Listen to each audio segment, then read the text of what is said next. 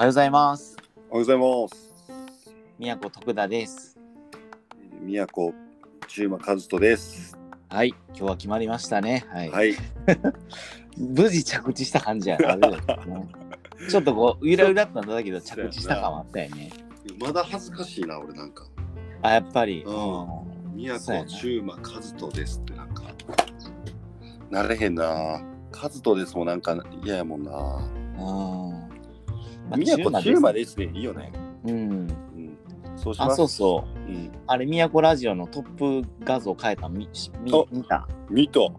うんすげえよかった。うん。なんか、二人が映ってる方がいいかな思って。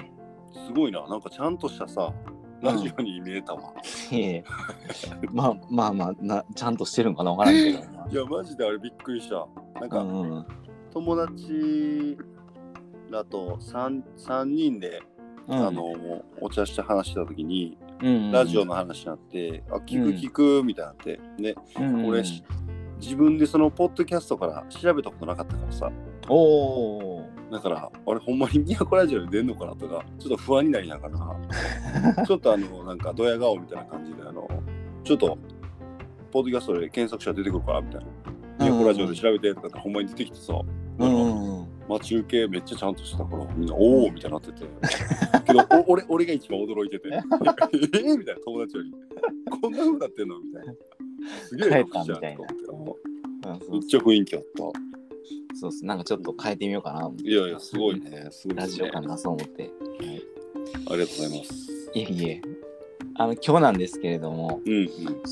えー、なんかす最近読んだ本の話をしようかなと思って。おお何何なん何をなんかまああの最近あのリングルっていう、まあ、新しくできるコミュニティハウス、そのコワーキングスペース兼シェアハウスみたいなところの、まあ、建設みたいなプロジェクトにも関わっていて、うんうんうん。やってるね今。でその中でこう、まあ、孤独の解消っていうのが一つねテーマになってるから、まあ、孤独についてこういろいろまあ学んでるっていうか勉強してんねんけど、はいはいうん、でその中でなんかすごい面白かったのが昨日のね会議でもちょっと言ったけど民主主義とはみたいな話だったけど、うん。こううん話し合いをすることの大切さとかうんうん。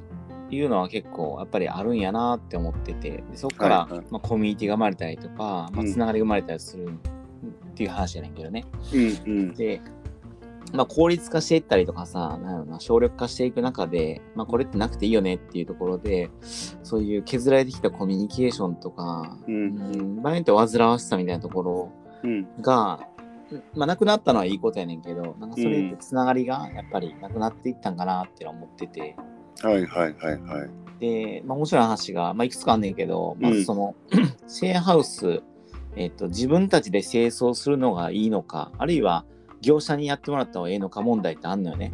ええそれは何？本の中身の内容ではなくて？あ、本の中身の内容であんねん。そうそうそう。実際にシェアハウス運営してる人に聞いてもやっぱり出てくる問題がそれで、確かに。そういうのあな。で、えっと、みんなでやるってなると、うん。例えばうちのメンバーたたくやくんとかって掃除めっちゃ上手やんか。はいはいはい。たくちゃんやったらめっちゃ綺麗にできるけど、多多分俺とかやったら汚く汚いっていうかあれやけど下手やから上手ないからまああちょっとここ甘いなみたいなのあるかもしれんから人によってムラが出るってのはやっぱあんのよね。はいはいでこれが問題になりやすかったりすんねんけどあー確かに。で一方で業者さんに頼むとクオリティは担保されるわけやし、うんうん。住民の負担も減るやんか。うんうん。で快適な生活を送れるからうん。一見するといや、うん。自分らでやるよりは業者に頼んだ方がええやんとクオリティも担保されるしみんな便利で豊かな生活を送りたいでしょと。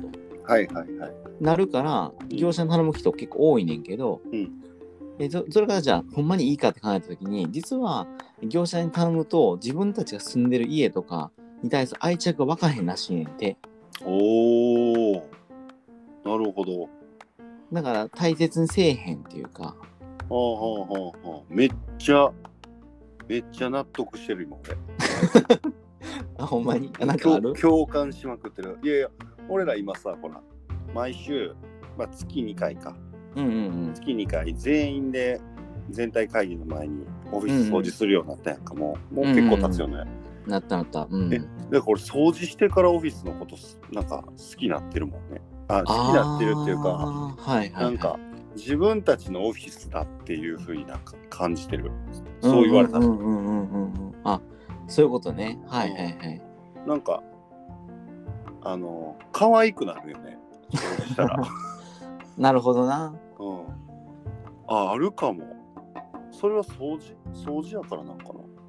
いや、これ掃除以外もそうで、うんで、その、そのロロンリーセンチュリーって中で書いてあるのが、うんその人とのつながりとか友情もそうで、うんうん。あの友達ってさ、うんすごい極端な言い方すると面倒くさいとかあるやんか。はいはいはいはいはい。なんていうかな、こう、感情のムラもあったりするしさ、うん、合理的じゃなくてね。うん。これいけへんとか言われて、ああ、まあ、まあ、いけなくないけど、まあ、みたいな感じとか。あるあるある。なんか急に頼み事でこれやってくれへんとかはいはいはいはい。で今とかもあるかもしれんけど、うんでもその面倒くささがあるからこそ大切にしたくなるっていうかほう、そう、手手間、手間っていうんかな？かそうそうそうむ向き合う時間みたいなのが必要なのかな？ちょちょっと大変さというか。そうそう。でそういうのを乗り越えたらより友情って深まったりするやんか。うんうんうん。だから便利で快適な生活を追求すればするほど確かにいいんだけれども、さっきの自分の大切なものを大切にするとか周りの人を大切にするみたいな一見非効率に見えることを失っていく可能性もやっぱあって。ほで、まあ、そういうことに対して言及されていたから民主主義とかももうその話し合いで決めるのってめちゃめちゃめんどくさいやんか時う。間かかるし、決まらへんこともあったりするわけやから。じゃあ、うん。この時間何やったんみたいなのもあるやん。うんうんでもその時間こそが実はすごいその大事でつながりとかコミュニティを生む上では。うんうんうんそこは、まあ、削っちゃいけないよって話やねんけど。ああなるほどら岡田さんってあの俺ら尊敬してる黒猫キューブの岡田さんながお前おっしゃったかなその仕事は効率化できるけど人間関係は効率化できへんってた確かおっしゃってたのかなと思っててうんうんうん。俺すごいそれあほんまにそうやなと思って人間関係って効率化できへんやん。どこまで突き詰めても、うんうんできひんな。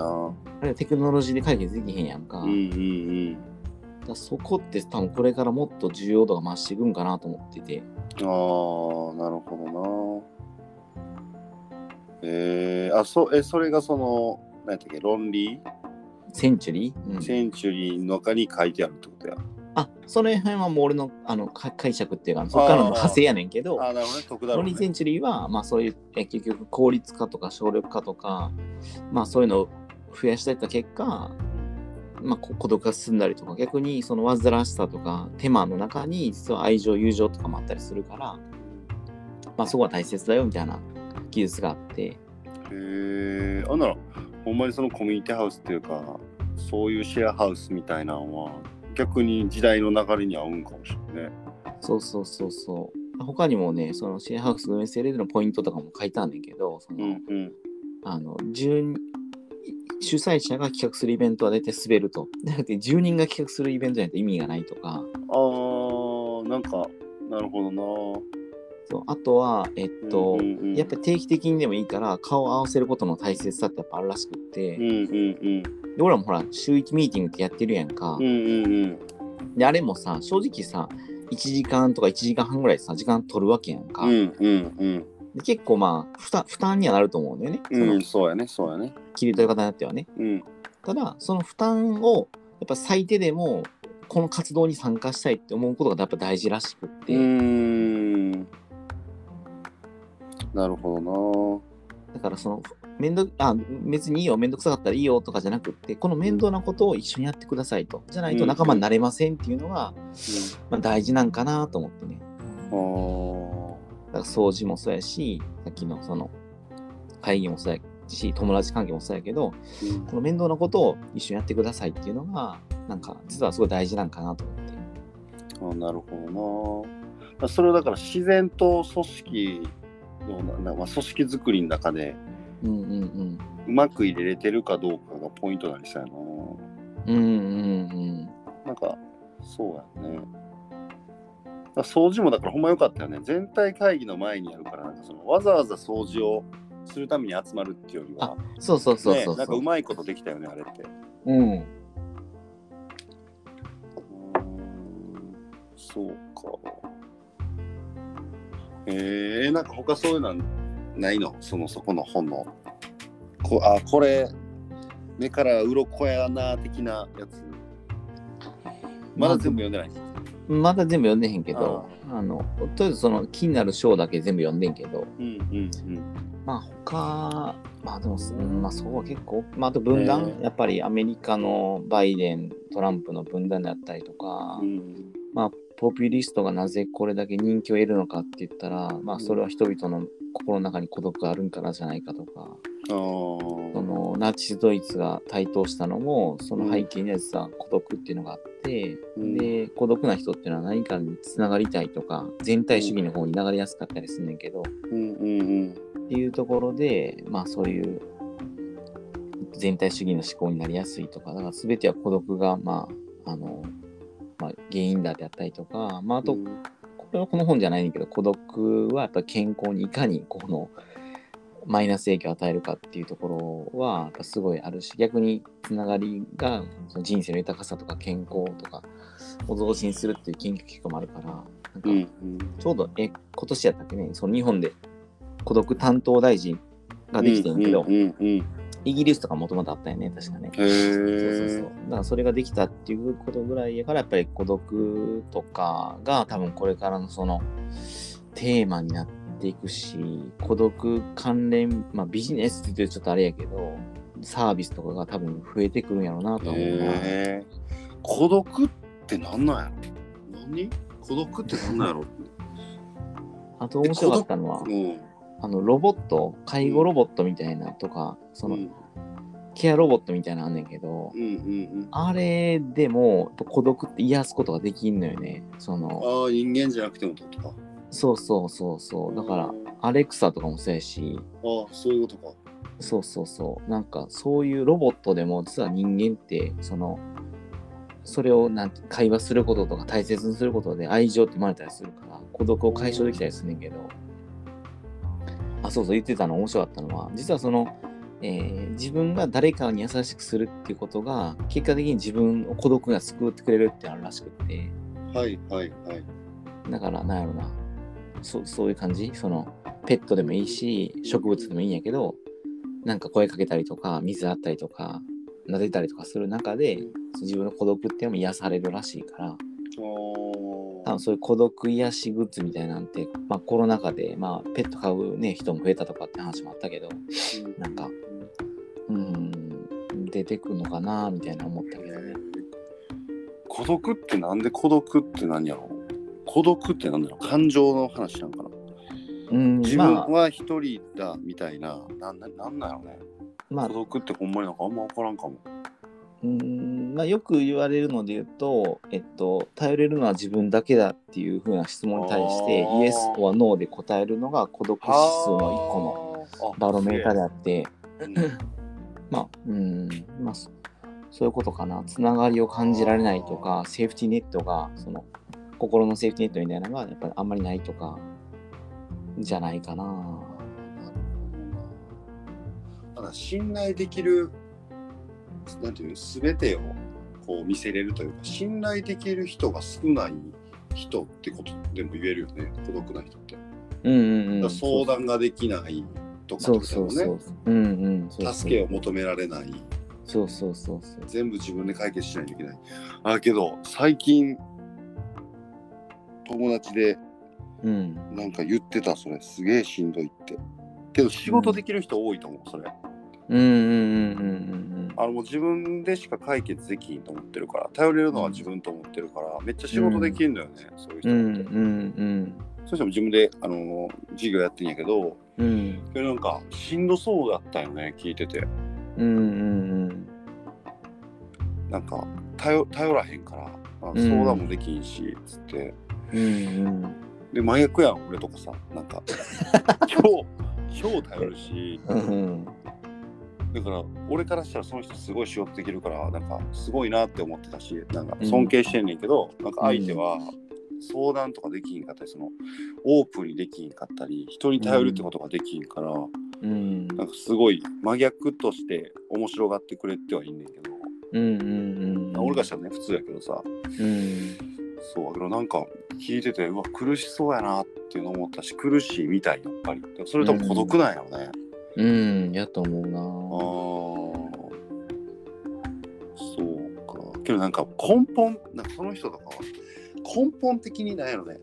いや孤独なんだったらもっとオープンにしたり信頼できる仲間作ろうよとかで解決できるようなもんではないもんを抱えてる感じしたけどね。家庭環境とかいうかさはいはいはい。そのなんかこうそんな簡単に人をこうに信用して何でも話せるとかってうんうん。結構時間かかったりさなんかすごいコンプレックスみたいなのもあったりするからさまあ、そうやな。結構奥深いんやろねこの孤独っていうものは多う分、ん。うん。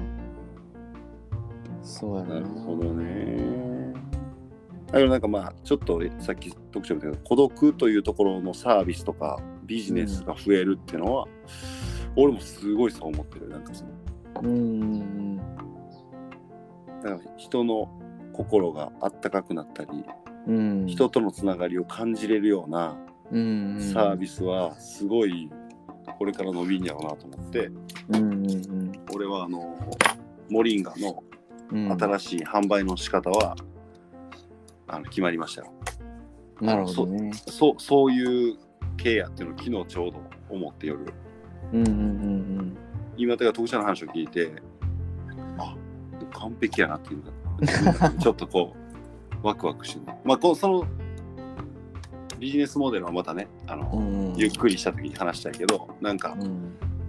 さらに自信を持ちました今日のラジオで あですよねって思ったうんあそうか、んそうかそうか人とのつながりとか孤独じゃないと思わせれたらいいんやって思ったうん。いやちょっと今度話しますわこの うんそうそう。な何何って思わせて終わらせよう。そうそう。だから、読んでて面白かったのが、そのトランプ支持者、まあ、アメリカのね、トランプ支持者の話やってんけど、トランプ支持者の集会って、もう俺行ったことないねんけど、うん。もうめちゃめちゃ熱狂的なんやって。ぽい、テレビで見てたら。うん。で、みんな同じ T シャツを着て。みんな同じメッセージとか歌ったりとかうんいうのをやって、本当ライブみたいな感じの、うん。なんていうか、講演会とか演説会らしいねんで、トランプさんの集会って。まあ、かたやバイデン候補ってそんな盛り上がらへんからさ、人も集まらへんかったりすんねんけど、うん。で、なんかそれがすごい、なんていうかな、あなるほどなとか、つまりトランプさんを支持してるんだけれども、うん。むしろそのコミュニティに所属してることの大切さっていうか、そこが多分活動してる部分もあるから、だから熱狂的に集まんねやろなと思ってん。毎回毎うん回。うんで、盛り上がるのはそうで。つまりそのトランプさんっていうものを介在したコミュニティみたいなのできてて、うんうん阪神タイガースのファンの皆さんみたいな感じじゃないけど、うん。共通の何かがあるから俺らって仲間だよねって思えることが実は心の豊かさとかにつながってたりとかはいはいはい。あ、そういうつながりもあるってことか。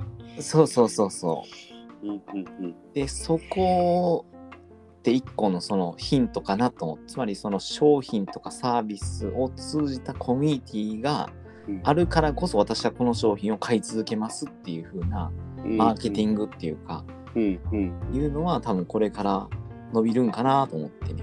うんなるほど。任してください。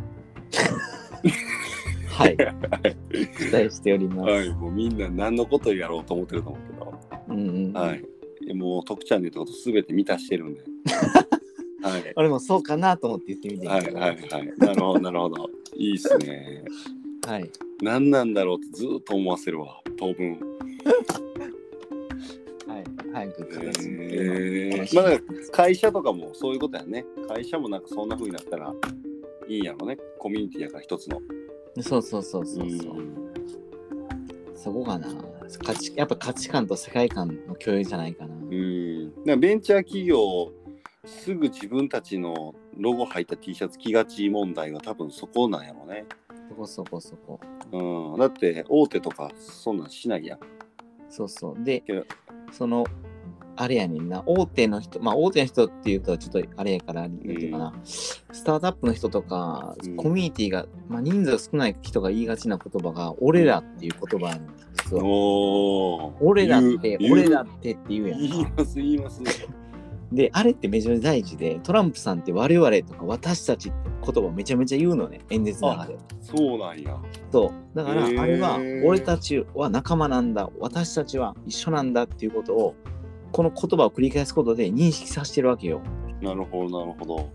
で、スタートアップも俺らはとか私たちはとか、うんまあ、特に俺らはって人多いやん、男性の経営者とかだったら、俺らの会社ってとか、俺らは、俺ら会話やととかってうん言って、うんうん、まあ確かに確かに。言う。多分その身内感っていうのをすごい大事にしてて、で、大手の人ってあんま俺らって言わへん。まあ、うちの会社はとかって言って、ひちょっと引いた感じで言うやんあか。確かに確かに。うんうんうんだからやっぱコミュニティの濃さっていうか、なんけど、で、それが多分、俺らって言える会社ほどエンゲージメントとかは高くなってくるんじゃないかなと思おーだからそれが経営者だけじゃなくてう。うん。その他のメンバーもそのことを使ってるかどうかがポイントっぽいよね。そうむしろ他のメンバーが俺らの会社って、こってことやね。ううん、私の会社ってって言えるか、私たちの会社ってっていう。確かに。うんそこ、そこやな。そこがなんか、なんていうの、ふ俯瞰してというか、うんうんうん。あのーなんか距離を置いた感じで言う人もいるやん。それってもう自分の会社に愛情がない感じが伝わんのよね。うんうんうんなんかそれは確かに多いかも。ベンチャーであんまそういうのは聞かへんもんな。うん。うん。なるほどね。だからまあこれメンバーも聞いてるからあれやけど、やっぱり俺らとか私たちっていう言葉を俺らも言った方がええんちゃうかな。ほんまやな。うん。もうそういうルールにして、すごい、なんかもう、独裁国家みたいな。いやいやいや趣旨変わっとうかなみたいな。強制的にみんな言わせるっていう。全然良くない会社。全然よくない会社。うんうん一番あかん会社。そうやなまあでもやっぱ俺らとか、そうやっぱり私たちととかコミュニティとかを大事にする中で、多分現代人が欲しがる何かがあるんじゃないかなという話でした。いや、すげえ。あ、もう最後に。いや、今それで思い出したけど、俺の大尊敬しているあのリリースのゆきさんいるやんか。うん。ゆきさんはいつもそれ言うかも。私たちはっていうことをすっごい意識してるっていうか、うんことうんうん。だからこのイベントとかでもなんだね、ゆきさんは常になんて誰かを上にとかってしいひんのね。誰かをはい 1,、はいはい1位にとかしないから、うんうんなんか全て言葉の主語が私たちはっていつも本当に言ってて、うん。うんそのうんイベントとか講演でも教える側、教わる側とかではなくて、うんうん私たちみんなで学ぶっていう、その、うんうんうん。そういうスタンスをすっごい大切にしたはって、へえ。だからその常に言葉は私たちはっていうのをうんあのキーにしてるっていうかよく俺は教えてもらってたっていうのを今思い出した。うんうんうんうん。なるほどな。私私たちはだよっていうのを優しくいつも言われる。へえ。なんかそうそういう意味も入ってるねと思った今。うんうんうんいやちゃんとこれ説明できてるかな。ゆきさん知らない人とかししたらなんか分からへんかもしれんけど。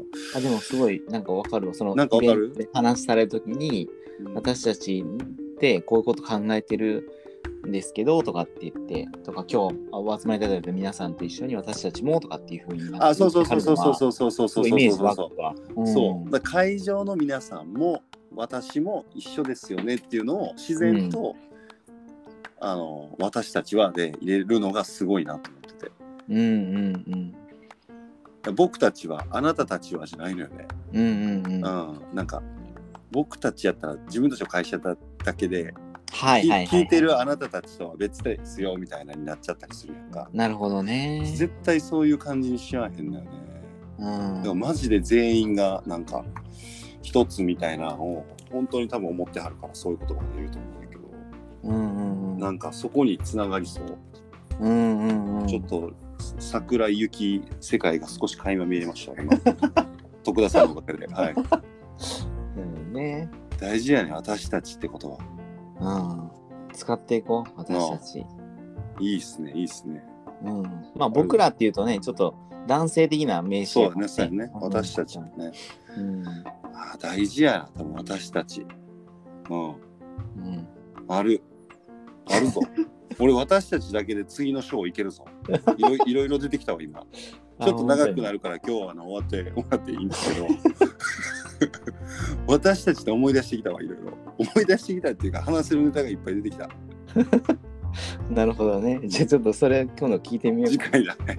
もう来週忘れてるかもしれないけど一旦ちょっと今日はもう終わりましょうか、はい。ということで、私たちのラジオまた聞いてください。ありがとうございました。私たちありがとうございました